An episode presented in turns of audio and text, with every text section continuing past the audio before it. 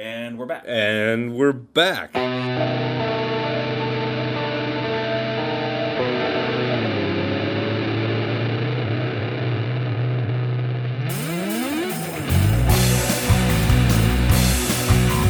Welcome back to Olympia. We're here in uh, our state's capital. And uh, you know what? We are Beer Plus Three, where we attempt to solve the problems of the world I one say. beer at a time. Yes, it was a save, and I attempt to do this. You know, I, I often at work will uh, announce things over the microphone, like jackpots and whatnot. So you kind of have to learn to be a little you know, self. You, you have to, yeah, you have to so course correct sometimes when you're announcing things, and that's that's kind of part of it, part of the whole process. Now that we fucked up that intro, it was a good fucking intro, and I'm going to leave it how it is because you know what? We're beer plus three. I'm already about four beers in. Right. And we're going to test out uh, Grand Tetons Brewing Sweetgrass American Pale Ale. Um, here they call it an APA. Great bottle, looks great. Uh, Six percent by volume. Bottle conditioned. Bottle. Um, we got some fuzz. You might want to roll that bottle before you pour it. Shall we roll the bottle? Yeah, I bet, I bet you there's some funks at the bottom. If it's bottle conditioned, it's usually when you get the chunks in the bottom of the bottle. So, I, you know, I'd, I'd give it a little stir. You know, get some of that. There we go. A little bit, a little bit of a stir. I just tipped it up, Yeah. and yeah, you can see a little bit of the cloudiness yeah. in this pale ale. I think the we had the brown from this. These Yeah. guys, the Bitch Creek Brown. I didn't have it because you know what? I'm not on the podcast every time. I'm rarely on the podcast. I get a little bit jealous listening to the podcast, going, huh, "This is my podcast, and I've got to listen to somebody else sitting in my chair." I understand. She is doing a great job of it, by the way. Absolutely, absolutely. This was bottled on 3 9 2016. That was not too long ago. Oh, that's, and it's a good beer too.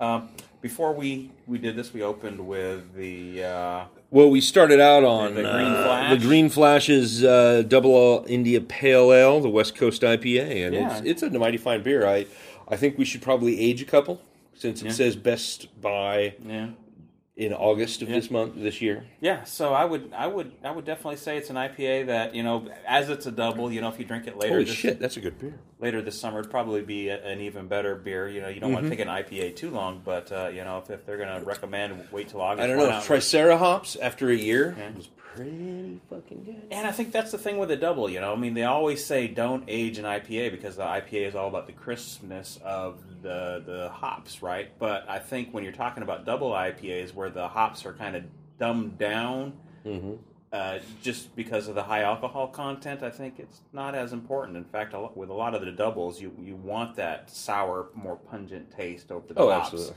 That's what you're looking for in a double. So I don't think it hurts them nearly as much. No, no, that was it was really good after a year. This is pretty amazing pale ale, actually. It's- Lots of flavor, Yeah, murky. thick, little funk. Yeah. There's definitely some funk there Yeah. on the back end, but exactly what it needs to be. I think uh, this Grand Tetons might actually be a very good brewery. Is uh, the Tetons? Is that a place in America? That is the Grand Tetons Yeah. are uh, uh, uh, mountains. Mountains. Mountains. This is Oh, yeah. I think somebody recently educated me about the Grand Tetons. Jackson Hole, Wyoming. Right. You, you can see the Grand Tetons from there. But this, uh, brewed and bottled by Grand Teton Brewing Company, 430 Old Jackson Hole Highway, Vic, Victor, Idaho. Right. Kooky. Yeah. So uh, Doesn't that look awesome? So- you watched it? It's good. the Grand Tetons. Does that mean big titties? Is that what? That Yes, is? big tits. Yeah. Did I learn that from the beer podcast? Or Uh, you Prob- probably maybe. learned that from me Yeah. at some point. I don't know. Maybe you didn't. I have no idea. I, do- I honestly believe people don't learn shit from me. So well, you know, one thing that I absolutely didn't learn from you, and let's be okay, honest. all right. Even though we're very close musical buddies, we don't have run a neck and neck with our musical taste. Absolutely not. No. during the warm up for this, I you know I needed a little warm up music. Normally, I'd get my warm up music. I'd be on the way driving to your house, or I'd be making some dinner for y'all on your way over. But normally, I'd have a few moments by myself to listen to the warm up music because I know that not mm-hmm. everybody appreciates my warm up music. But today, as you're kind of stuck here, and I'm you know I'm here. Yeah. I- Stuck here. I don't know if I'm stuck here. I do want to. Ho- hopefully, it, it's hopefully it's a graceful stuck here. Like hopefully, you're having a good time. Absolutely. But that that said, you know, you did have to bear with me for about ten minutes while I, I got some warm up music in me, and uh, you know, I could tell that you were not necessarily entirely comfortable listening to it. You, you said as much. You said this is not my style of music, so I can appreciate that style of music for minutes at a time. right. Absolutely. I mean, um, I have enjoyed more of that kind of music in movies and TV than I have personally, like Right. on the radio or anything. That's something I just turn Mm-hmm. to a different channel immediately. So, So I was curious. You know, I know where my musical influences come from, but I don't know where your musical influences. come what do you from. mean musical influences? I mean, Well, I, you know, I mean, I know your parents. Your parents are lovely people, but uh, Yeah. I don't know what music they listen to because they've never listened to music around me. I grew up listening to their music. I mean, Yeah. growing up, I listened to everything from Patty Duke to uh, all the stuff that was on during the '70s. We're talking the Mamas and the Papas and and uh, a few other folks, Helen Reddy, uh, just super white people music. Yeah. AM Gold, like super white folk music, like seriously white folks music. Now in the '70s was like the time, the renaissance of R and B. I mean, there's some great rhythm and blues artists that come out of that time, from Diana Ross to you know just so many incredible, awesome people mm-hmm. that I didn't get to hear because my my parents were listening to AM, AM Gold. AM Gold. Yes. So was AM Gold like current music at the time, or was it like? I'm on top of the world looking down on creation and the only, that's all they ever Yeah. listened to was stuff like that. so that's what you grew up with, and then That's that- kind of what I grew up with and then being an only child I I never had I mean yes they were a bit of my influence but when I as an only child you don't have like older brothers and so you don't have the older siblings or older folks uh, kids to really introduce you to things right. So what I ended up doing, especially I think I was around eleven, sometime between ten and twelve. I think it was like eleven. Um, usually that comes between ten and twelve, but generally, Right. Usually. usually, but uh, between those two, uh, I ended up just glomming on to whatever was popular. So I ended up asking for music during that time for my birthday. So I ended up with two tapes of, of Michael Jackson, which I listened to shit out of. It was Thriller at the time. Right. I think I was about 11 when it came out. Um, and what else was there? It was something else that was just utterly foul. Because I'm not a huge fan of Michael Jackson, never have been, but I listened to shit out of Thriller.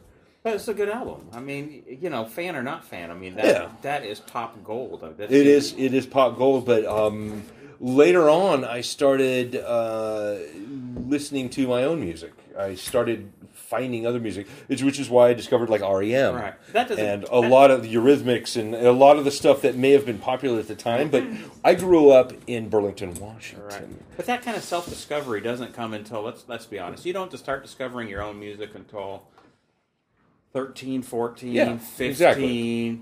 Absolutely, and that's when I started listening to like 120 minutes and Headbangers Ball and Right. and stuff like that. And, MTV. Obviously you had cable. You were nice enough to have cable. Well, my dad worked for the cable company for the longest time. Right. And so we had free cable for the longest mm-hmm. time. So before that, I had to go up on the roof and turn the antenna to find channel 12. yeah. Yeah, when that little dial got stuck somewhere, I had to go up on the roof and fucking fix that shit. God forbid the wind should blow. Yeah, no shit. But uh, that's where kind of my influences come from. I found I discovered blues on my own. Uh-huh. I remember going into a music store back when there was music stores, which I think we're really missing. I think we're missing out. Olympia on- has music stores. I don't know where about you where you're from, but Olympia has music stores. I'm from Bellingham. There's only one music store, and I don't know anybody that goes there. I think we've got three music stores, and they're, they I banging popular. Are they good? Yeah. Good. That's that's awesome because I remember going in and, and and they were playing John Lee Hooker Right. over the sound system, and it was some like long haired, fucking headbanging dude Yeah. at the at the counter, but he was just playing it. Because when you know music, And- you like good music, regardless of your true. head banging your head. True, and he wasn't one of the douchebags. You know how when you go to a music store, Yeah. mostly douchebags. Right. Going back to the Marc Maron whole thread of episode, season two is about I that. haven't made it to season two yet. I've only gotten through season one, I think. It's the discovery of the long play format of, of the records and, Oh, and yeah. being a middle aged douche boy going in and buying a record player and getting records again. Yeah, it's, it's, it's great. right on. It's a, it's a, it is a great show. But I remember him playing, uh, um, and I went to that. I went. He was the nicest guy. Introduced me to all kinds of different music, and uh, I ended up getting into reggae through him, Yeah. and also the blues. And from then on, I just bought nothing but blues albums for quite a while. Really? Yeah. Yeah, I, you know, the blues is not ever anything that I ever really picked up on. And it wasn't because I hated it or anything. It was just, you know, I, I- maybe I didn't have time for it. I, don't- or, you know, maybe there wasn't enough for me to, to grab onto. Um, so, you know, my, my discovery or, or the way I, I found music, my, my parents were way into music continually. Music was always playing in the house. Yeah. wh- What kind of music? I mean, what what did your parents listen to? Well, Because my- my, parents were, like I said, like, super white folks. Yeah, I don't think my, my you know, my parents, I don't think they necessarily ran in the same circles as your parents. Most likely not. I mean, uh, I think they're about the same age. Yeah, I would imagine they're yeah. about. But my roughly parents, the same age. my parents were Same not- generation. right? Uh, my parents were not necessarily hippies, but I think they were more of that slant, more more of the liberal base. And then you know maybe grew up in you know my mom spent you know she was born and raised in Prince George, BC, which is kind of out in the sticks. But at a young age, she had moved into Vancouver. That's a metropolitan And fucking that, area. that's a metropolitan. So It's think she- urban. it's urban. So I think she picked up a lot of her musical tastes from from that scene. Let's just say I'd never heard the song Lowrider until my parents were watching Cheech and Chong. Really? Yeah, that was the first time I ever Yeah. heard the song Lowrider, which it shouldn't have been, especially growing up in the 70s. Right. So, So yeah, my parents had a lot of. Uh, they had some of the music that you're talking about, the AM Gold stuff. Oh, yeah. But you know, we had uh, things like. From Uh, Beatles. My mom did have some Beatles that she had Let It Be and a couple of Beatles albums, but my dad hated the Beatles, so he never we never listened to it. I listened to the shit out of it when I, think I was like 10 or 11 Right. years old, 12 years old. but you know, much like I imagine your parents did, because I know we both sing along to the Johnny Horton. My parents had Oh, yeah. had anything from Johnny Horton to Patsy Cline. But you know, also I think uh, during the time during the time of the '70s, they let a lot of that '70s music actually come in. But I'm not talking about necessarily the rock and roll headbanging music that was starting to evolve at the time, but uh, a lot of the soul music. Uh, And funk, man. And- funk was huge Right. back then. So the soul music and the funk, I remember growing up in Seattle and being, you know, your daughter's age and younger, and my and my parents listening to the funk. Earth, Wind, and Fire, and the, the good stuff. And we, I grew up in a colored neighborhood, you know, with lots of colored people, people of color. There was Asians and blacks, and you know, we didn't live, in know, primarily there was not a lot of white folks around.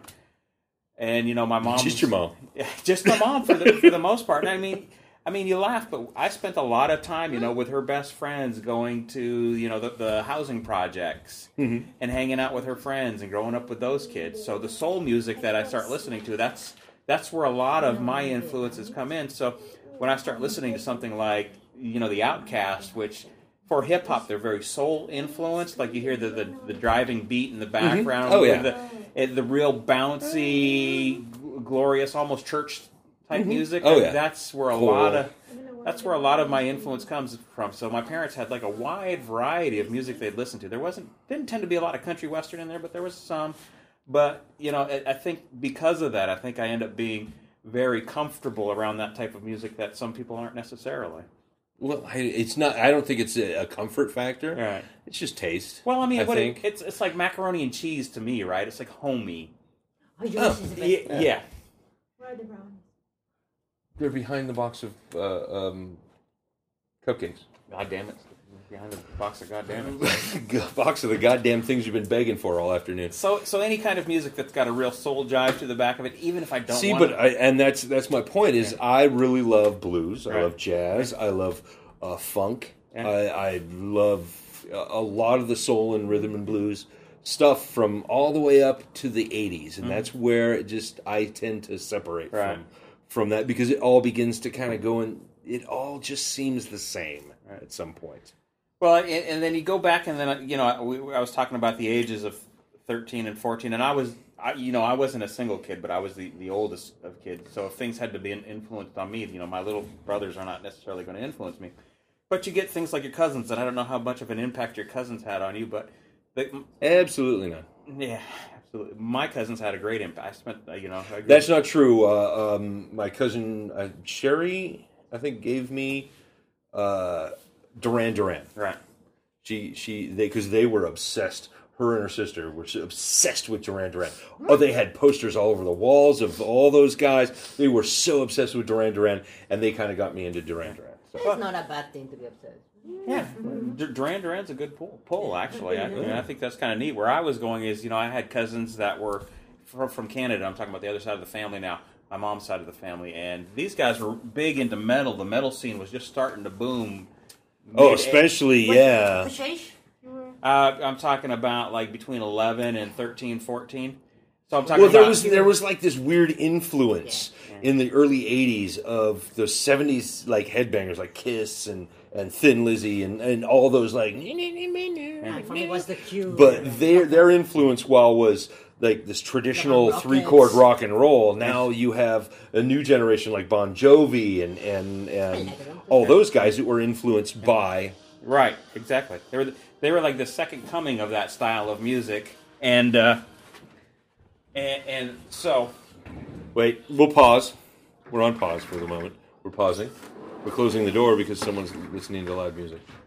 Because of our uh, our our new uh, mobile podcast studio here, the microphones are so sensitive they will pick up the person twenty feet away watching a movie. Exactly, exactly. So, which is great, but But so uh, my cousins influenced me, and they started getting into the heavier, darker metal, like metal, like Ozzy Osbourne. Like I remember one Christmas getting an Ozzy, like an O- Ozzy Osbourne tape and an, an Iron Maiden tape, and I got them, and I went, "What the fuck is this?" I'm going home, and um, I'm listening to Newcleus. I'm still, I'm still listening to rap music at home yeah. it took me a it took me a while. It took me a couple years, but then suddenly the metal took over, and I went. Or you moved to Ferndale, Yeah, and it all went downhill. yeah. So, well, it was it was it was before it was before moving out of Seattle. You know, I was a little bit of a headbanger myself, but uh, it's funny the way you shun that music. But uh, after Yeah. after getting out, What do you mean shun? What music am I shunning? I, so I, The head metal. I got into the heavy metal, and then I shunned all of the rap and hip hop and Oh, soul and I all see. that music. I wanted. So noth- you you you thought you had to be de- decisive or divisive at some point, Right. where you like, okay, I'm going to put away childish things. Exactly. Exactly. You're going to put away the childish things and you go to the metal. And it's not until your mid 20s where you realize, God, I'm kind of being an asshole here. Yeah. Like, let's let's bring that back. So I brought it back. So, you know, now my kids, you know, they're riding around in my car, you, you know, they could be listening to Tupac. They could be listening. And, and I'm rediscovering rap music that I missed from that generation where I, like, kind of shut it out of my Riding around life. at yo six fall. Yeah. What about Punk? Punk? Did you ever You get into punk? to- I Yeah, love Yeah, no, punk. I got into punk. Uh, that was uh, that was actually that's true. Uh, you asked me about some of my influences. I remember working the fields, Yeah. Berry picking? berry picking and, and picking bulbs and stuff when I was twelve and thirteen, and uh, um, I yeah during the summer, um, and it was a great job. I was just twelve and thirteen and a complete little white prick, so I didn't do as good as some people as I should have. Um, but I remember making friends who were really into punk, and they had a lot of Canadian punk bands and and and some of the California guys, you know, like Seven Seconds and, and a lot of that stuff. So I ended up started. That's that was kind of the launching pad right there of my my alternative, if you want to call it, uh, music tastes. But you were obviously lucky enough to have access to MTV, so you could do the 120 minutes. I did, and I didn't listen. I didn't watch 120 minutes quite as often as I liked the uh, um, the alternative one. Well, I mean, that was 120 minutes. Yeah, the I'm thinking alternative- Headbangers Ball. sorry. Headbangers Ball. I didn't. I didn't watch the Headbangers Ball as much as I watched 120 minutes because 120 minutes had the REM, the Cure. It had all of the De- Depeche Mode and all of that stuff. what about electronic? Not a lot of electronic music in Burlington, Washington. Um, yes, but you're from the city. Yeah. So that there therein lies that's a little different. He would have probably heard electronic music long before I ever did. Right. Which uh, the Pet Shop Boys were the, about as close as we got to electronic music.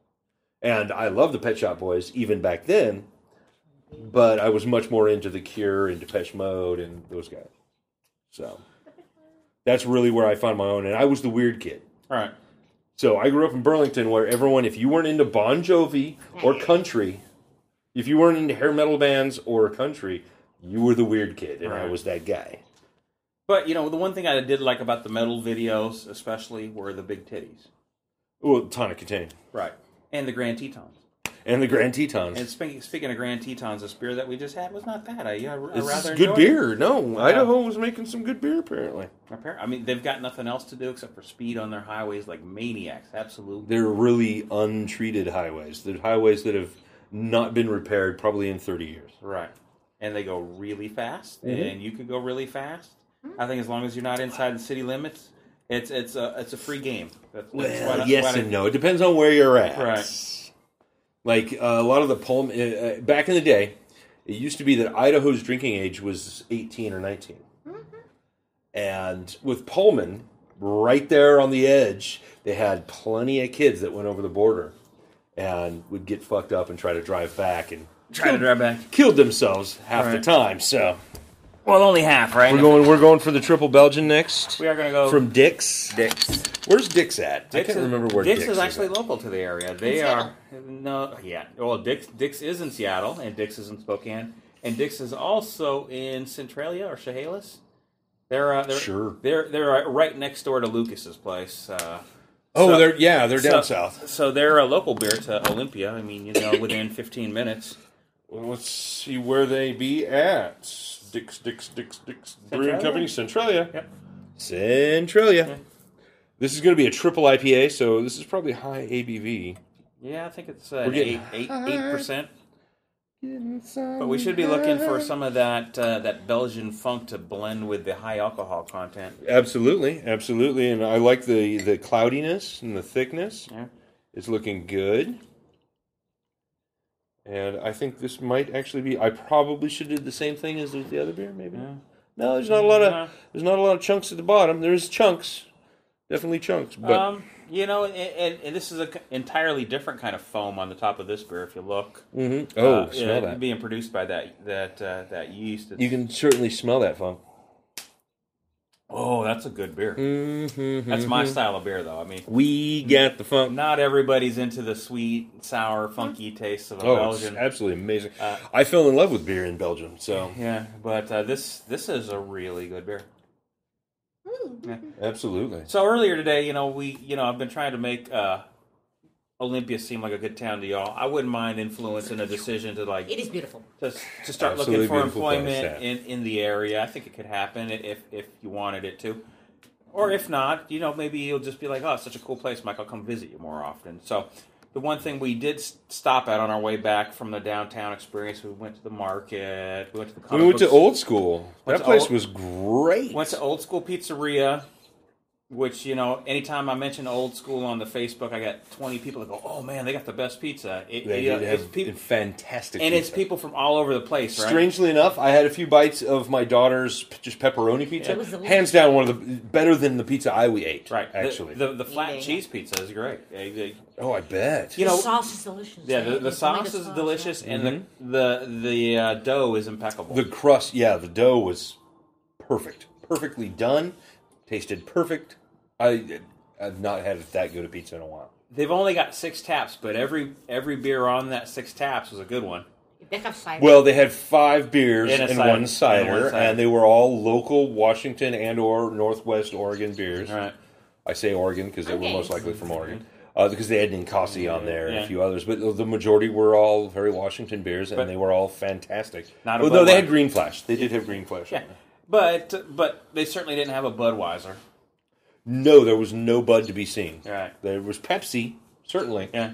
but No no, Bud. Budweiser. So- None. It, pizza's great. We, we do have one other pizza place that is, is on. Nicole and I will debate which one is better, Vic's or Old School. But you know what? Truth truth be known, they both make a excellent pizza. They're But both. on- where's the better beer? That's the thing. The other one has good beer too. Oh, The other and they have cheap growler fills. They got ten cheaper than fourteen dollars. $10. these guys at Old School, I noticed wanted fourteen dollars for the growler. Their growler fills. I almost bought a growler there. I didn't. yeah. I held back. Vic, Vic's has a ten dollar growler fill. Nicole and I stopped in there for uh, pizza and beer lunch uh, last weekend. I think it was maybe the weekend Yeah. before. Stop in. It's a nice day like this. I think it was eighty out. We were driving around with the jeep with the roof off, and we stopped Nice. in. Stop in. We get a uh, a beer and pizza. We hadn't. I'd never been there before, but I knew it was down the street from my work. So uh, let's go check it out. Pizza was great. Place was absolutely packed. And then I had a beer from Georgetown that was just fantastic. It's like I don't, you know, Georgetown. You always get the Manny's right, and the Manny's is a pretty good IPA. It's pretty good. It's like if I see Manny's on the menu and there's nothing else that's interesting, I might get a Manny's. But I had this other Manny's, this uh, Hop Hopfenweissen, which again is another Belgian style ale, but it's it's a style that I've never had. Hopfenweissen with a with a hop, not a Heffa, but a Hopfen, Hopfenweissen. It man, that beer was knocked my socks off. Really? Yeah, I went back. And and that was Manny's. Manny's. What is Manny's? they're out of Georgetown. Georgetown. Is that Fort George? no, no, from Seattle. Actually, the brewery is Georgetown Brewery Oh. from Georgetown in oh. Seattle. I don't Their- think I've ever had their- any of them. Their pale ale is called Manny's. And- Ah, and- I see that everywhere. Yeah, exactly. And I just thought it was like Mac and Jack's, Manny's, bloody douche. no, it is. And it looked. I don't. I just never had it because it- I associated it with that. It, it's a very fine IPA that you'll see at a lot of places. They, they, you know, it's on tap everywhere. I don't even know if they bottle it, but it's on tap everywhere. yeah. And they do another one called Lucille, and the Lucille is actually pretty good. Oh, I've had Lucille. That is delicious. that is a good one. This Hopfenweissen, that that's a beer I'd like to see a lot more of. oh yeah. But this Dick's that we're drinking right now, terrific. It's no Dick's is, is traditionally come out with good fucking beer. I haven't had a lot of it to, to be honest, and I, I know I'm in the, the neighborhood of Dick's, and uh, I remember when uh, Dave was in town. He wanted he he he went to the store and bought Dick's just so he could put it in a bag and say, "I have a bag, bag of of Dick's." Dick's, right. I brought a bag of Dick's. So uh, and we had it, and it was wonderful beer. Wonderful beer. This is a different. This is way one off from their labels, but this is a good beer. Excellent. Mm. But I constantly find new musics to listen to. I oh shit, I'm gonna just fuck shit up now. Um, but lately, of course, uh, within the last year or so, I've been getting into the the not gospel. no. no. Uh, well, some of that is awesome. Actually, don't get me wrong. Yeah, some, of it, it- it can be really fucking good, especially the the, the old like southern, you know, good stuff where they're standing up and clapping and singing, and they fucking you can hear that they fucking mean it. if they're, It's- if they're refreshing if, if they're singing and clapping, I want to sing and clap, and you Yeah, know, if, ex- it, if, it, absolutely, if it moves absolutely. me, it's good music. But I, I I've been getting into the uh, what's that called? Glam rock in the last year or so, and so I've been listening to a lot of that. Is what I've been listening to. What, what's what's what's an example of glam rock? What's like uh, Glam rock is, is everything from like uh, Lou Reed, David Bowie, um, a lot of the uh, uh, uh, what's his name? Uh, fuck, I can't remember. Um, but Thin Lizzy is a little bit of that. Um, Mott the Hoople, um, just glam rock. I don't know. Is It's Queen considered glam rock? Queen, yeah, is a bit of glammy. Is, is glammy, yeah. Anything where they basically were dressed in drag practically on stage, Right. that would be called glam rock. Where genders were bent Right. to the breaking point, and and the songs were often about uh, things that like my parents would have never even thought about uh, you know heroin use to to drag queens to to to having your first gay experience to you know just all kinds of stuff But pet shop boys yeah. we're not glam rock but they were certainly the the electronic equivalent of For the Yeah. video. oh yeah their videos are the gayest fucking things ever but uh god forbid in 1980 yada da da they admitted they were gay I know Mott the Hoople was brought up in a REM song. Yeah the is awesome I've never listened to them, but I know they also get brought up in a movie. And I, was- you know, when you said that, I was like, "What movie was it where they brought up the Hoople?" And it was it was like a contention of who's cool. It's like two two people. It's like, "Oh, you know the Hoople?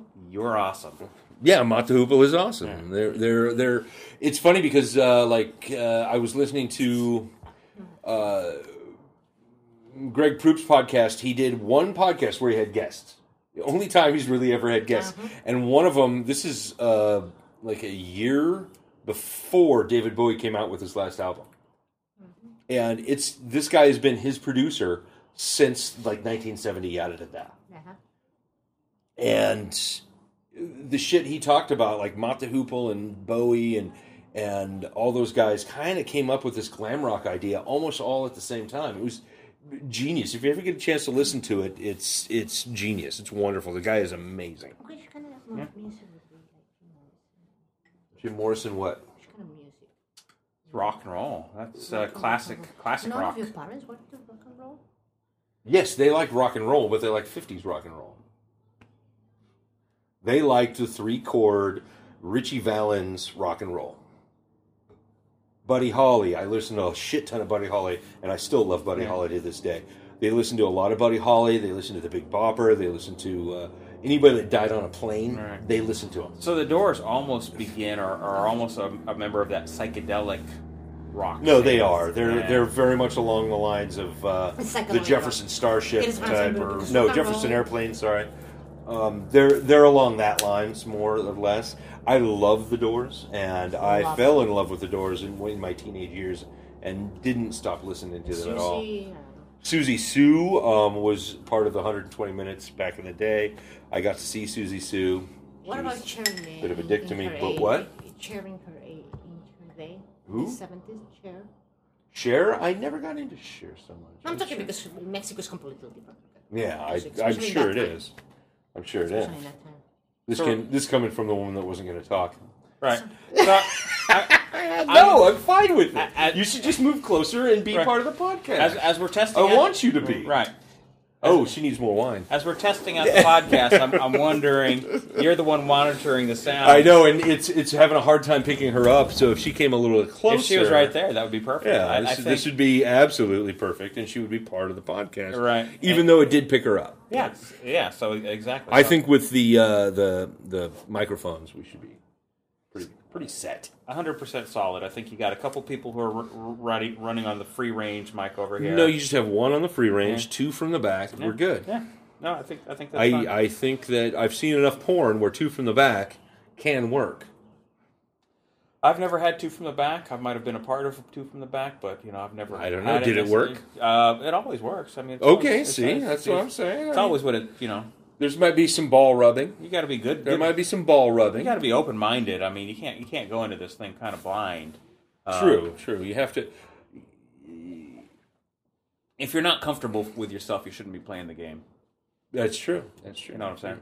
Yeah, and, and that's that's what I've been having problems with lately is my, my self image Yeah. because of the fatness and the boobies and the stuff like that. So I, that's why I started working out, and Mm-hmm. I just I reach my plateau or my bottom or whatever alcoholics might say, what, what you reach, Right. and you just need to fix shit, and that's where I've reached, and I need to get back to. Um, So you mentioned that on the Some sort of podcast maybe an episode or two ago. So we're Yeah. ta- we're talking about a revamp, a revamping of the Swats we love into a revamping himself into a Swats he loves as well. yeah, exactly. So uh, uh, you know you're you're working out. You're you're doing what twenty minutes a day. I do 20 minutes a day on the stationary bike Yeah. and watch my Broad City because those ladies are amazing. Um, and, you know, at work, I go out of my way to take a nice long walk around the building, And which which is, movie is just- ends up getting going to be like at least uh, um, almost a mile Right. to go all the way through the know- building and then all the way out and Yeah. around. Talking about you, good music, you know who, who, which movie your wife is watching? Great I- Expectations. Great expectations. Yeah, it's a good soundtrack. It's a very good soundtrack. Tori Amos and and I think who else is on that? Like Death Cab or somebody. It is a fast, you but my, one of my favorite songs is the the the train one. Na, na, na, na, na, na, I don't know that one. na, na, na. I'm sure if I heard it, Yeah. but nonetheless, Na, na, you didn't close the door. Yes, I did. Yeah. It's it's closed ninety three percent, Yeah, it is. And 93 percent is a- almost hundred. That's what it is. Almost that. But yeah, I'm, I'm I've I've reached rock bottom, and I, now I need to uh, get rid of the man boobs. Yep. Get rid of the man boobs. Yeah. How far do you go? Do you go far? just- Do you go? just started. Do you go far What enough? mean? Do you have a goal? Do you, ha- do you have an end? end I have a goal. Yeah, I need to get back down to fitting into clothes that are relatively familiar to me. So I mean, we're talking. I need to be at least a 34. Right, thirty-four, huh? Yeah.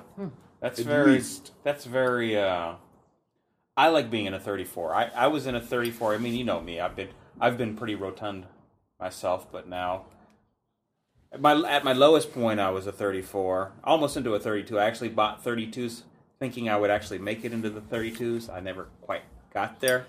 When we got married, where were you? Uh, 34. But I, I'm I was six foot two at the Right. time. I am now less than six foot two um, because I've shrank.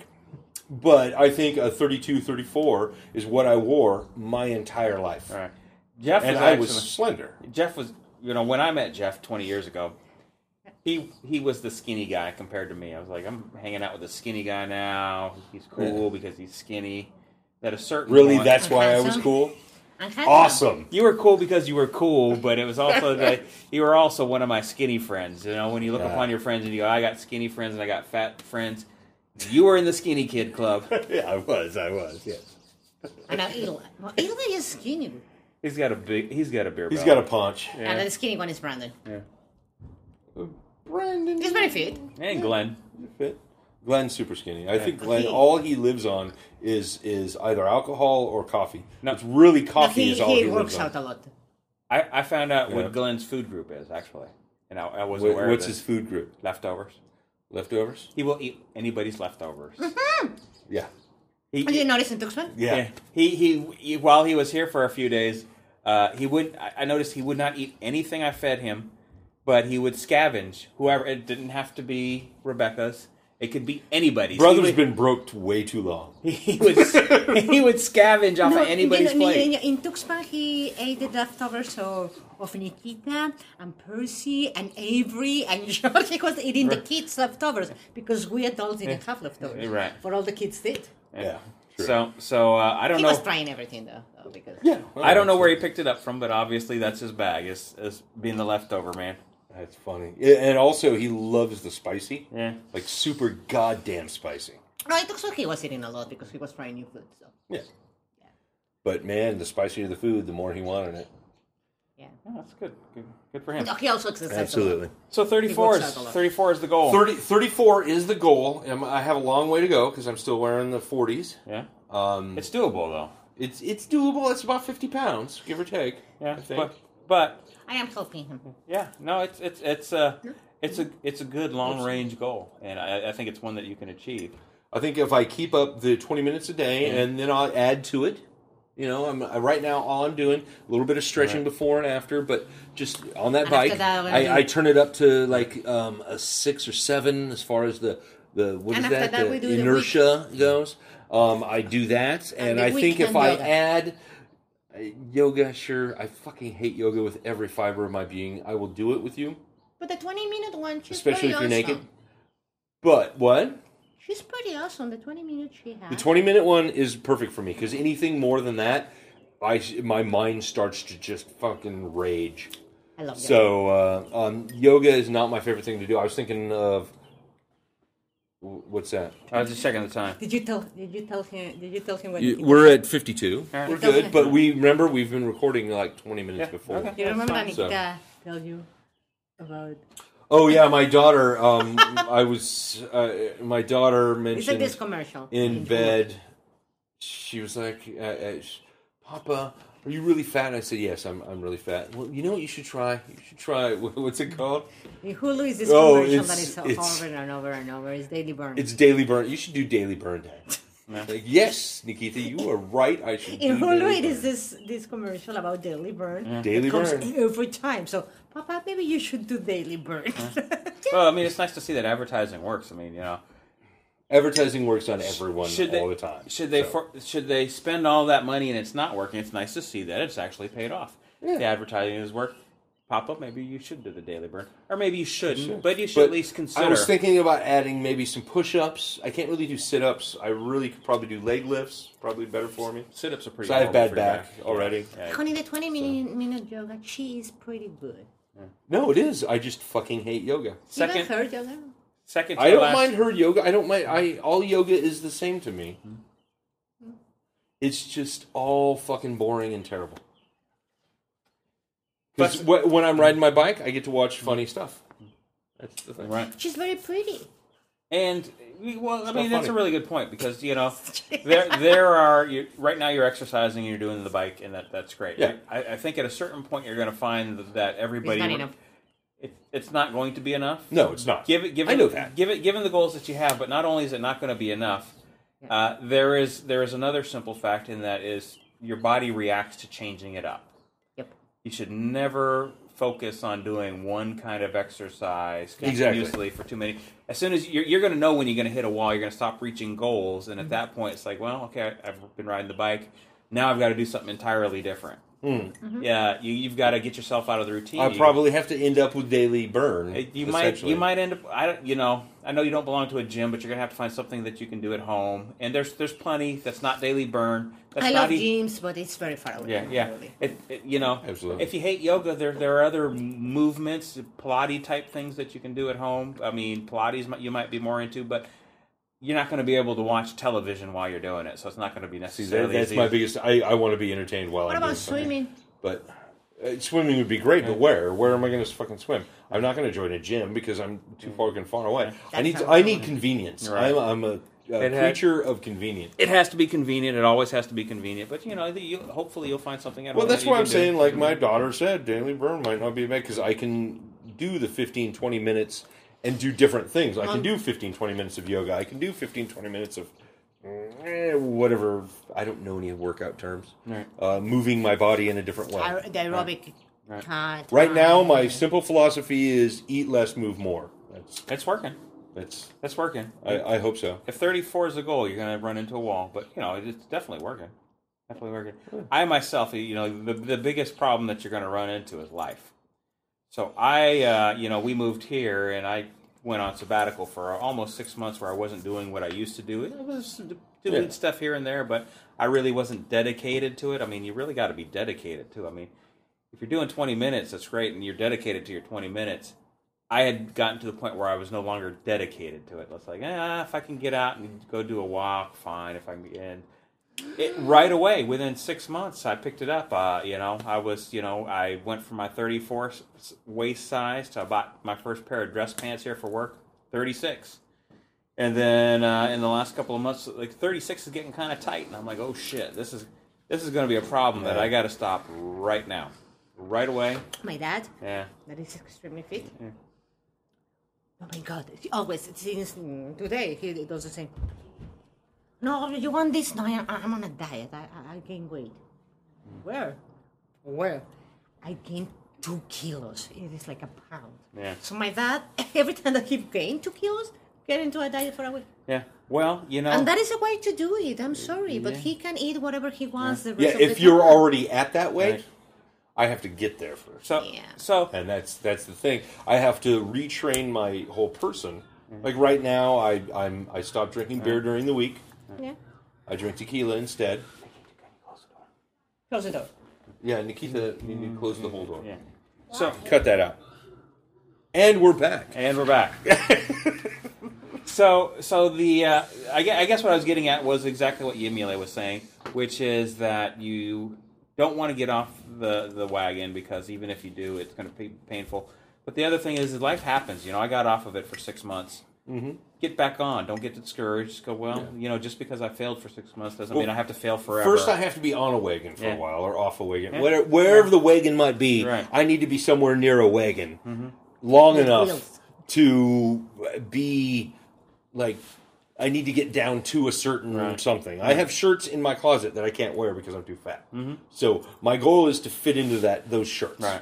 So that's my goal right now. Is just to simply fit into the uh, shirts that are in the closet, and if that can happen, Right. I think the rest of it can as well. Yeah. I know, Ken. I know. I So- know. You, I know you can do it. I, there's no no doubt in my mind. Well, I, I'm- I, I've I've done hurdles like, of course, I stopped smoking weed. I also stopped smoking cigarettes, Right. like overnight, just done. I was done, that is when he blew. and that's really when I ballooned because, well, got to stick something in my mouth. Right. And So I mean, that's you know, honestly, looking back historically, I'd say I was really surprised when you did quit like that, and you did. yeah, no, oh yeah, And I think we were all shocked, but uh, then again, that is when you started on the path of not being my skinny friend Jeff. no, I was your chubby friend, Jeff. you were my chubby friend Jeff, and at times you've been my fat friend Jeff. But it's been, you know, you you've actually come down again. I don't know if all the Jeffs you know. I don't know if I've ever been as big as some other Jeffs. Yeah, this is true. But this, I love you, Jeff. If, if we're talking about Miller, the thing about Miller is though is Miller's actually pretty good about working out. He's been working out for years. I know. I, it's it so amazes me that I've seen like friend face photos and shit of him during marathons and running and Right. wow. Yeah. Talk about inspiration. So you you shit. can, you can be big and fit too. You know, one of the things Yeah, that man. I found is when I was actually down into the 34s, pushing the 32s, I didn't have as much of the mass as I wanted to have. I had these little tiny T Rex arms. So one of the things I started doing, they were they were little tiny arms. My wife goes, "You've got no ass." found myself screeching for no reason. Right. I had I had you know when I was when I was running half marathons I had zero ass and I had these little tiny arms and I was like you know no I got to bring it back up I've got to have I've got to have some weight on so I, I actually did make a concerted effort to run less and lift more and, and uh, you know I was sitting out here last night and you go Mike you know I was wearing the wife beater last night which is something you probably don't see me in very regularly strengthy. I you know I do have some muscle mass Yes, and much, much like Miller does too it just You sits- your arms, yeah, man. yeah. It, you know, it just sits there and it kind of That's just the hides a little type. bit. Yeah, Like Beto, Yeah. he has had that body all his life. I'm sorry, you know. Yeah. And he just exercises a little bit and he gets. yeah, yeah. But it's his body type. Right, You know? That was one thing I think that Dave ran into. Yeah. Um, he has had his body type for so very long, and when he started working out, what he found was he could grow muscle like that. Yeah. Like really quickly grow muscle, but it didn't help him get any skinnier. No. It helped him like bulk up. So he, he ended up being this, you know, Yeah, you know, and also, yeah. Armstrong. And he, he looked great, man. I, I you know, I, Oh, absolutely. He looked great. I, occasionally those that the uh, Halloween he was here, those photos will pop up from like when he was at his peak fitness. I'm like, damn, Yeah. Yeah, he Dave, looked good. Dave looked real good. I He looked remember- really good as sexy cop. Remember Adela? Adela was, ooh, he looks really good. So, uh, Yeah, hold on. yeah. When she So we're moving on to our next beer of the night. This one is uh, a special beer. This is a special release from uh, Three Magnets Brewing. Absolutely, And It's absolutely. actually a collaboration with Triceratops Brewing, which is a brewery I'm actually not familiar with at all. Triceratops, huh? Yeah, not Tricerahops, which would be the uh, beer from Ninkasi. But uh, this is a special release. I had this one in the brewery last weekend, and uh, I made the mistake. I ordered it, My top- and it was supposed to come in a snifter, and they brought it to me in a full pint glass, uh, and uh, Go, go, go. the bartender had to come running out about three minutes into my drink and go, hey, just so you know, that's uh, I poured it in the wrong glass. You got it in the entirely wrong glass. It's supposed to come in a snifter, and you should not. You know, if you're going to drink the entire pint, fine, but be very careful. That is a strong Yeah. beer. Well, we're, we each got a pint to drink out of this. Yeah. So uh, I like the beer. It was really good. This is uh, this is not an imperial IPA. I'm trying to remember what style it is. It's an You imperial said this is a uh, rye uh, IPA. Yeah, you you informed me it was a Ripa. Yeah, this is a double rye India Pale Ale. Um, it weighs Oh, in. Triceratops Brewing. Triceratops, I apologize. Yeah. Brewing is here on Dickinson Avenue in Olympia, Washington. I think this is one of those breweries that's kind of like at a stage where they're not like a Oh my brewery yet. God. Like where it's maybe some guys out of their house getting ready to like they might be up and coming. Like the next the next time you come to Olympia, they might actually be a brewery that you can visit. I, I well, that would be awesome. Yeah. That would be awesome because this is a fan fucking test. Isn't it a good beer? I had this last weekend. Holy shit, bags, bad. Uh, uh, this is a beer I could sit down and spend my rest of the night drinking. Unfortunately, I had to drive us back up the hill. Um, so I, I got two thirds into my glass and then passed it to somebody else to, to kill the rest of it because uh, I was not going to be walking straight. As a matter of fact, we left uh, Three Magnets and we had to walk around for a little bit before I was ready to drive. Yeah. Yeah. No, I understand. This is, but is is fantastic. God, that's a really good. Three Magnets is is certainly on my top top five. They've been uh, they've been making a name for themselves. They recently got a big write up in the Seattle Times or the PI, one of the Seattle papers. Um, they started bottling very recently, so I know uh, I got like a text from Miller on Friday afternoon. He goes, "Look at this, Mike! I can get three magnets up here uh, in in where he was at. Uh, he was he was he was at the, He's the local, Marysville, isn't yeah, Marysville. Um, which is a ghost town for beer, but Right. you know, But- he's got Skookum, Right, nice got- and close. yeah, Skookum's great. Skookum's one of my top five, absolutely. Yeah. So, uh, yeah, they're they're bottling now. They're getting out and about. Um, I imagine they're going to can because everybody starts canning. We start to see Melvin in cans. You know what? Canning, is, uh, I've I've grown to. I remember when we first started talking about this a couple of years ago. The canning thing, we're like, oh, we'll never drink out of cans. Well, I still don't drink out of cans. I will buy cans, but I will pour it into a glass. I still can't drink out of the can itself. Right. Even when I went camping, I brought like two six packs of Sweet As In a camping glass. in a can, and I still poured it in my glass. Yeah. I No. still brought glasses with me to pour into. So Well, that's entirely where your Bend Tap Trail reward is going to come into play because if we actually are able to go to Bend this summer, Absolutely. the the reward for their tap trail, is one of the silly glasses. yeah, one of the silk silk cups. The funny thing is, those silk cups were actually invented, manufactured, and made in Bend. It's a Bend cup, so I know you've Oh. got. I know you've got one. I got the- one, yeah. from the Bellingham Tap Trail, but you'll have another the one. shit out of it camping. Yeah, yeah, it's it's perfect for camping, right? You throw it, you don't got to worry about dropping it. Cleaning it's easy. It's, it's good to Yeah, go. the worst thing about dropping it is you spilt your beer. Right. That's because the glass is not going to break. Right. You throw it in your bag, put shit on top of Exactly. it. You don't worry about it. it. It's absolutely perfect for that. It is. So you can have your canned beer. Well, I, I hope to, I hope to make to the Bend thing. I think with uh, some cheap mo- no-tell motel. yeah, uh, you know. I don't think you know. I mean, we have no intention of staying anywhere where I've got to spend a bunch of money. That's that's the thing. Is is is yeah, money's tight right now. Yeah. Got the fucking car. I fucking hate. Um, but then again, I hate a lot of things that cost me money. So there's there's a lot of things I hate that cost me. Is there no love for the car because you you uh, you you're visiting me in in Olympia right now? And Yeah. I know, I know that's a three hour car ride. Yeah. Compare the comfortableness of it. Uh, you know, you got heated seats, you got air conditioning. It's probably got My a nice last car had the same thing. You've, you've probably got enough power when you want to pass somebody. All you got to do is give it a little throttle. Yeah. Um, you know, it's a, it's it's a it's a creature comfort kind of cruising machine. Your last one was too, but uh, I imagine I imagine this one with just given the extra amount of The power. biggest difference, the biggest difference between the two vehicles, is my other vehicle was high up. yeah, This vehicle is very low. you're right. That was something I had to get used to. The other best feature about this car, Yeah. I just turn it on in the morning. Like my alarm goes off in the morning. I've already gotten ready for work. I go click click, start my car. It's warm by the time I get into it. Yeah, Best feature about the car. Other than that, it's a fucking car. Butt warmers. It's got butt warmers, doesn't it? Yeah, but so did my last car. Did it? And I hate butt warmers. Really? I fucking hate butt warmers. I don't care how cold the fucking car is.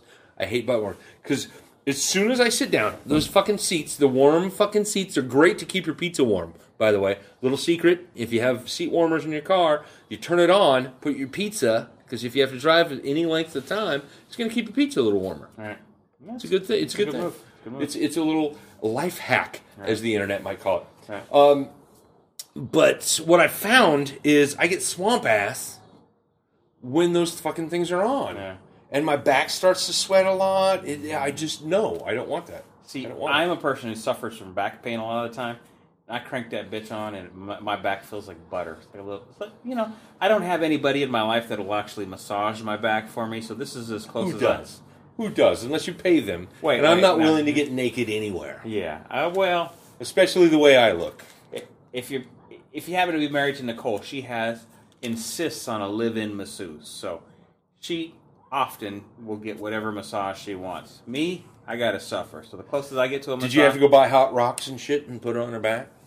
If she wants them, she'll get them. Or those those globy goddamn mm, things where no. they they It's all these. on your back. My hands. I'm a Well, master. you know, it's a, it's a workout. It, it is a workout. You're working out the fit. It is a workout, and you know I happen to give a pretty decent massage. I think. Right on. And, right and uh, but uh, I think I, have been on the receiving end of a uh, a slight massage from you. so um, massages. I'm all about the massages. Right on, right on. It's, you know, it's it's all about pleasing others. Yeah. That's what life is, man. It's all about pleasing others. I'm a little I like it when I'm able to please my wife. All right. It, like- it makes me feel better, even if I don't get mine. Yeah. I'll eventually get mine, but if I can give her hers, good. You're a good guy. See, Good- It's a good thing. I like to please. why I've always loved going down on folks. Yeah, yeah. Because it's what it's it's a pleasure. Eh, In the immortal words of Trainspotting, Right. other people's leisure Mhm. is my pleasure. Mm-hmm. I think it went that way, or it was the other way around. I don't know. Other people's pleasure is my leisure. I don't know how that went, but it was awesome nonetheless. Right. So yeah, you make a you make a good argument for that. Me, Do unto others all right. as you would give head unto others, would give head Personally, I like to please, but it better come with a return. There better be a payoff. Yeah, I found that very rarely do you get the payoff immediately. Sometimes mm-hmm. it's later on down the road. Hey, if I don't get beat because I've pleased, then in my mind, I'm ahead, right? Speaking in influences, Yeah. Uh, I didn't see The Wizard of Oz when I was a kid, but Right. guess what I did watch? The Wiz. Michael He's Jackson. on down. He's on down Down the road. road.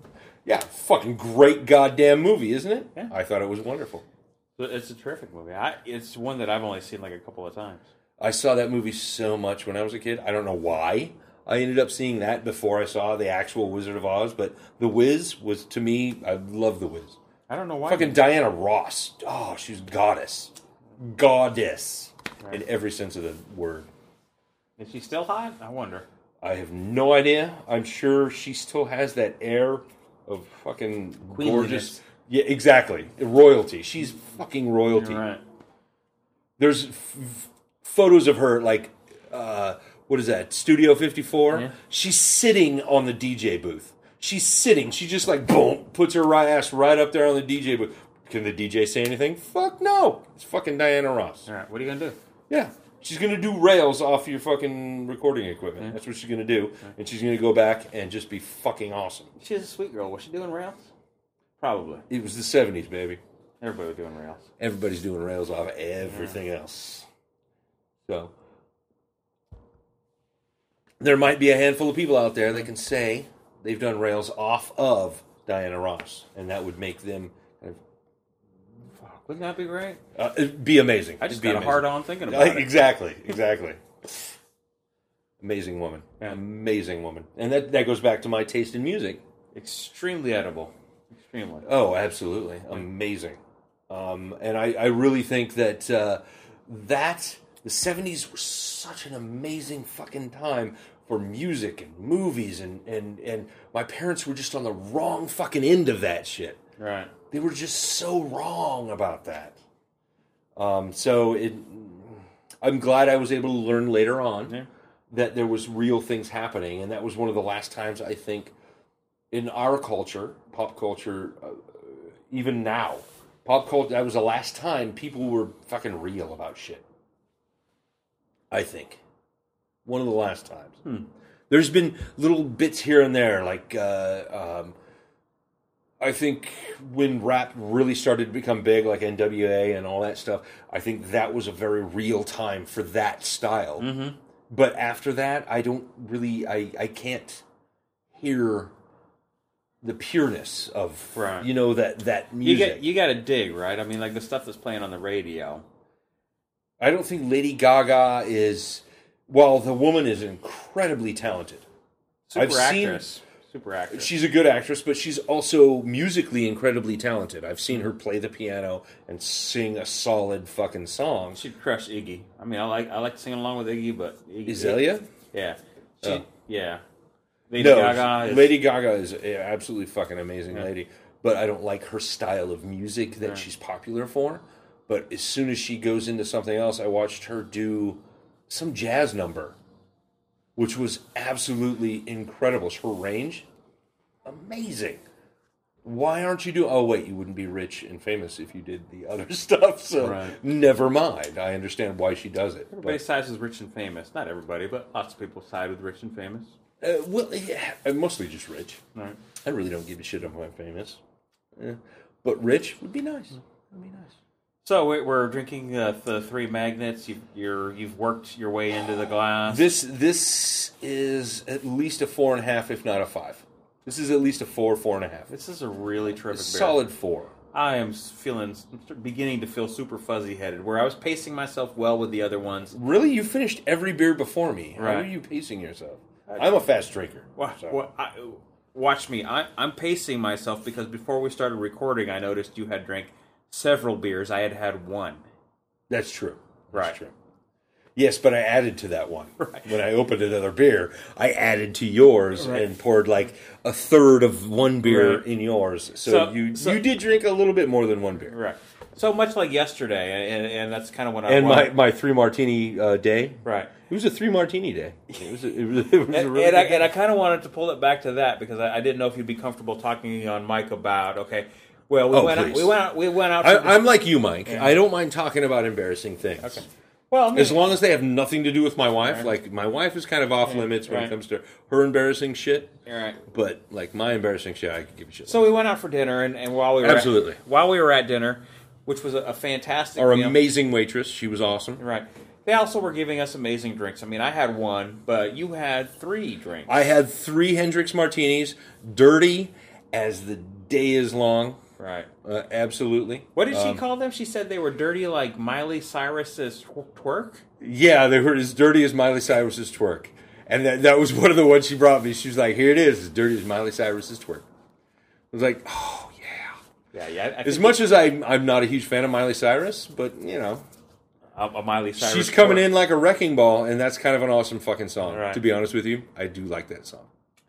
So, but before we had gone out for dinner, you had had uh, in a, it, w- during the podcast we had talked about my recent trip into exploring the world of marijuana. Yes, So, the mar- the yes, yes, so yes. before even going out for dinner, I, I we did a little exchange. I gave you a like here's, here's Yes, I took one quarter of a tiny edible, Right. which you quantified by telling me how many milligrams of yada de douche Right. were in the goddamn it, and it was just a little goddamn chocolate. Right. And I took one quarter of it, and so so the problem is is that I drank too much and didn't fucking think anything. Right. And then I ended up eating one more quarter of it when we got back, which I don't think really affected me as much. Right, because I think I think uh, well, and, and to reiterate, they sell Sorry. they they sell most edibles now are sold in a ten milligram, as in ten milligrams should be enough to get you fucking high.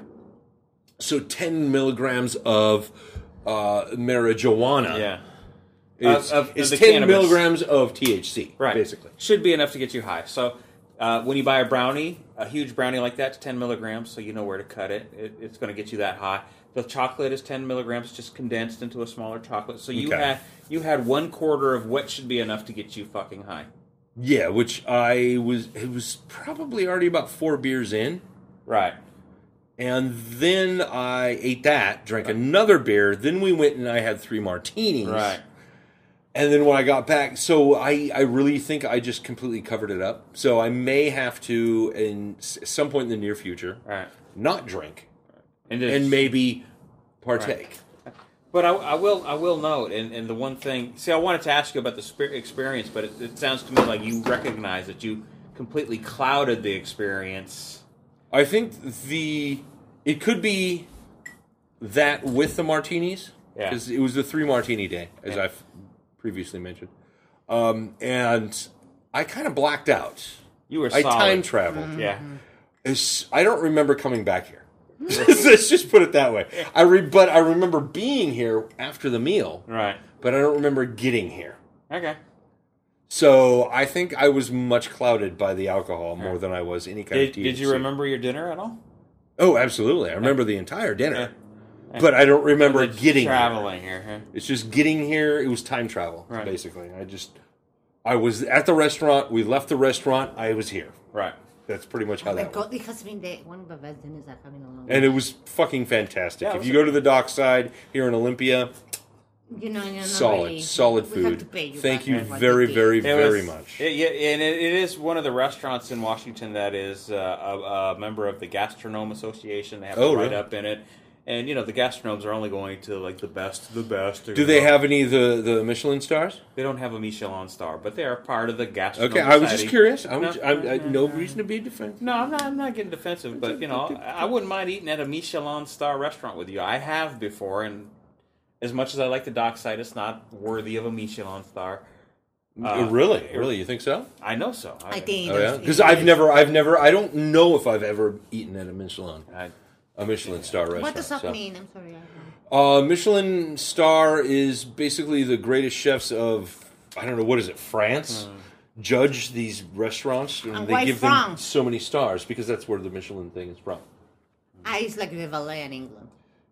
yeah, it's it's like the best ballets in the fucking world are judging other ballets and going, okay, you can have one, two, or three stars, and if it's a Michelin star, then you know that's a fucking fine restaurant. And it, you know, and at that point they're kind of made. If you, you can tout that you have a Michelin star, you are Oh, yeah. a certain amount of business. You're a friend you, of you, ours. you are a, a super know a lot about food.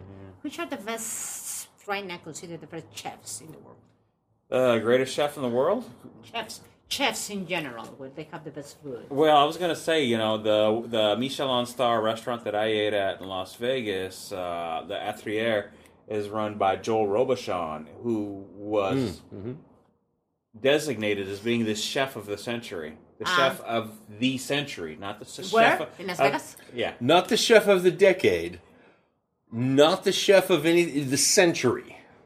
That's a hundred years. No, no, no. Yeah. But I, he's one. I'm talking about Century. in general. You know, the chefs that are coming, the country that is coming with the most amazing food because you know, Uh, you know, it, it, you know, uh, there are a lot of really great chefs. Um, like, of course, But the Michael Jordan of the chefing, um, there's Hubert Keller. There is uh, there, there's there's a handful of them. There's a couple of them. There's a handful of them, but they are so vastly overshadowed by Joel Robuchon until he kind of passes away.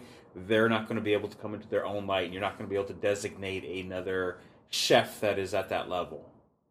The thing is, that, to be honest with you, I eat in these restaurants, but then I eat in these restaurants in Mexico that are, you know, gourmet, Yeah, and they're better. yeah, yeah. And, and, and that is, you know, I'm so sorry, but you Well, like do- like he says, you can't It's- run into any restaurant It's- on this planet without running into a Mexican motherfucker that works there. dude. right. well, no, I mean, I, Mexicans- I'm, I'm not. I, you know what? Great, it's fa- fantastic. Or If- Spanish one. yeah, right. If if you want to know, and, and Uncle Tony tells me this, and I I know it Anthony to be Bourdain. Anthony Bourdain. I know this to be true. That every great restaurant in America is secretly ran by Mexicans, not just Mexicans, but Mexicans from Veracruz. yeah. That makes sense. You happen to come from a part of Mexico where the Like greatest Mariela's chef. dad. Yeah. what? Mariela's dad. Yes. So, so and, he is celebrated throughout Mexico and even internationally as one of the best seafood So- restaurants in Mexico. so the chefs from Veracruz, uh, they all travel to America, and then from America they even go outward to the world, um, and they work underneath these great chefs, and they create really good, great restaurants. And the problem is now there, there, there was a there's a great discussion recently about why Mexicans get upset about uh, Rick Bayless representing Mexican food. And it's oh, 'cause- I wouldn't. You, and you don't know Rick Bayless necessarily. you yes, we know who Rick Bayless Yeah. is, and he celebrates Mexican food. he celebrates in Mex- Mexican food, Mexico, yeah. but the Mexican community has a really big problem with him because he doesn't make the best Mexican food. He makes. I've been No. to his restaurants; they're good, they're great. Does he make the best Mexican food? Well, he's made the best Mexican food I've had, but I know if I went to Veracruz, they could do better. Ah, yes, but but what he does that, that I think it's beautiful, and that's why I love him. It is it is because he, when you see him, he really, Yeah, really respects and loves yeah. Mexican R- food. r- And when he tries to do the recipes and everything, we have a book of him. He does the best that he can, Mm-hmm. and and he does. The, the, the best way to, to, to make Americans understand Right. Mexican food, real okay, Mexican okay. food, and that is very important. that that that, that is very important. But uh, this was a conversation that came up recently on uh, on uh, the Joe Rogan show, and it was the episode was guest starring Eddie Huang of uh, Fresh Off the Boat. Eddie Huang himself being a restaurateur, but he made it real clear, and it, it suddenly made great sense to me. The reasons why Mexicans have a problem with Rick Bayless, or I have a problem with going to a Mexican restaurant run by white people, let's just say it, Yeah, or going to a Chinese restaurant run by white people. Yeah. And then suddenly, you know, they're representing the culture. The problem, a lot of it is, is because the bloggers, the community, they need to go to English speakers. There are some great Mexican restaurants in America, but they're never going to get res- representation in American media because the great chefs behind those are not even don't they're not even chefs. They're just cook, people that Right. cook all their lives. they don't Which are chefs. Mhm. Sorry. they they don't necessarily speak English. They're from Veracruz. Mm-hmm.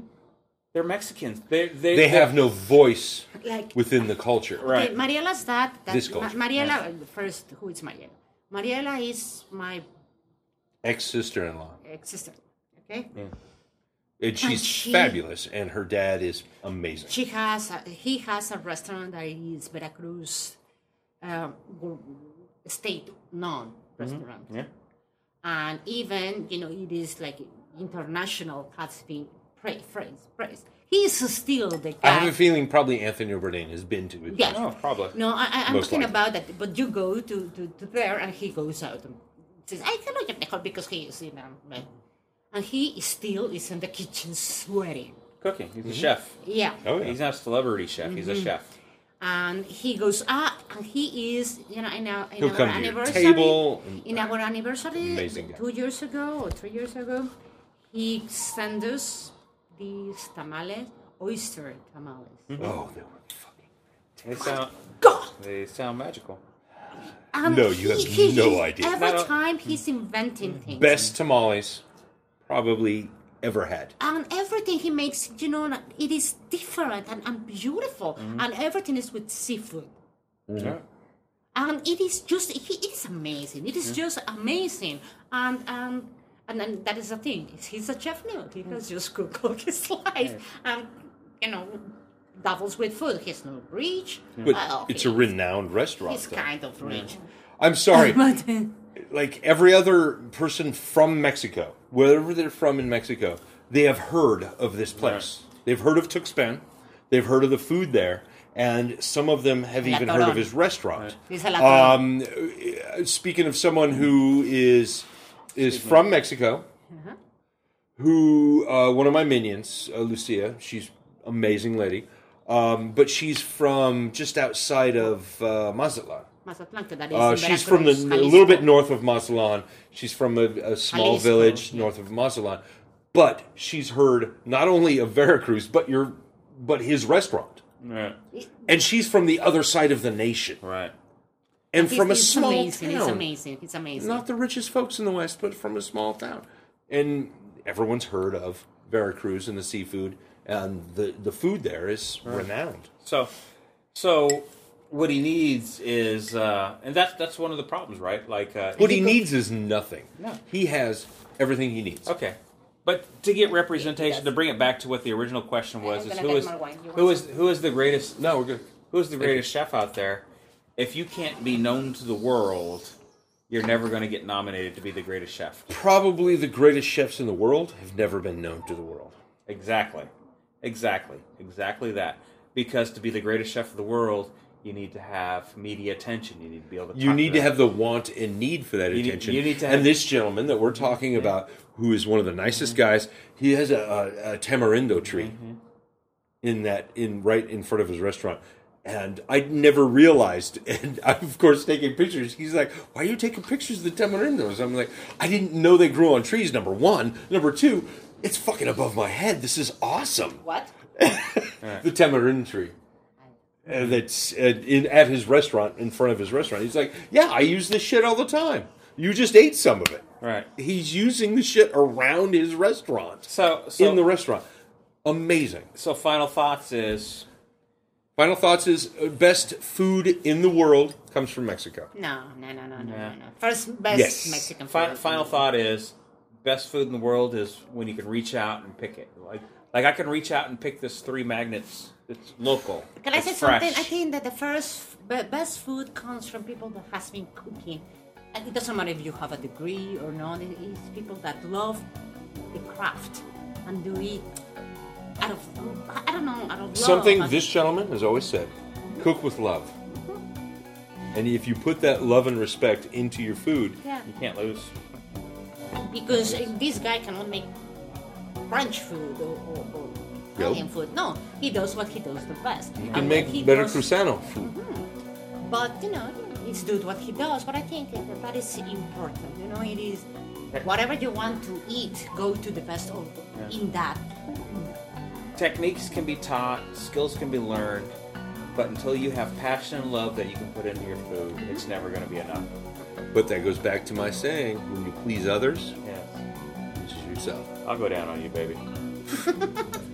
Not before I go down on you. Good night. Chimichanga sambal. Have a wonderful evening, ladies and gentlemen, and I hope you all please one another. Now you hit the stop. Yes. Where the fuck's the stop button? Well, when we're sitting in the dark, it's hard to see the stop button. oh, there's a stop button. Hey, baby. And we're back. I think. Or maybe not. Or whatever. Fuck it. And fuck you. And we're back. Beer Plus 3 featured Jeff Swatman and Michael Zamora. Please subscribe so you won't miss out on future alcohol fueled antics. You can find Beer Plus 3 on iTunes, SoundCloud.com, Stitcher, and anywhere else finer podcasts are sold. Also connect with us on Twitter, Facebook, Instagram or email us at beerplus3 at gmail.com. Good night, Dave.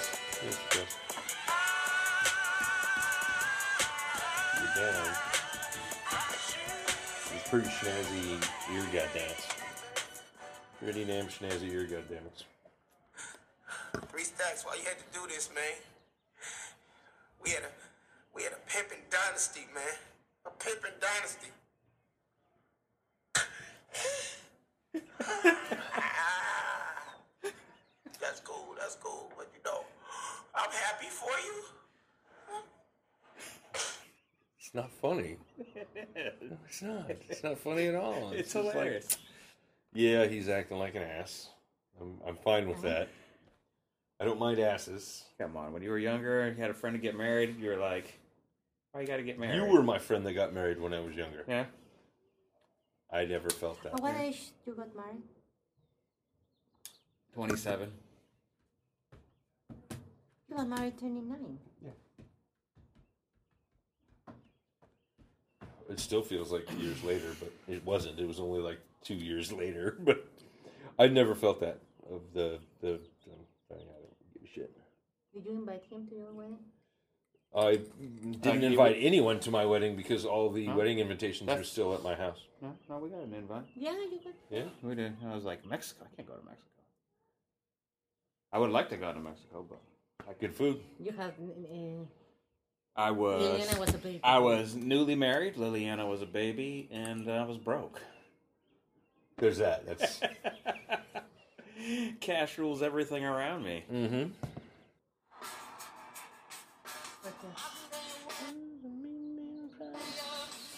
Look at that drum set.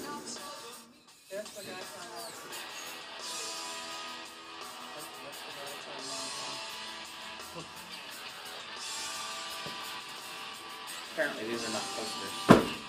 Gilbert is awesome. Yeah, he is awesome. I posted that this morning. Oh. This can come down. Really fucking heavy. Yeah, you might take that down to there. Yeah. That way I can reach it. Don't have posters?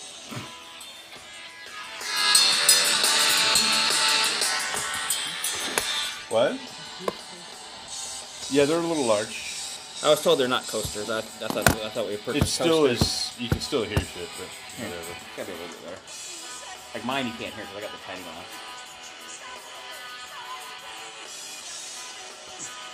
That guy must have legs like rocks. Yep.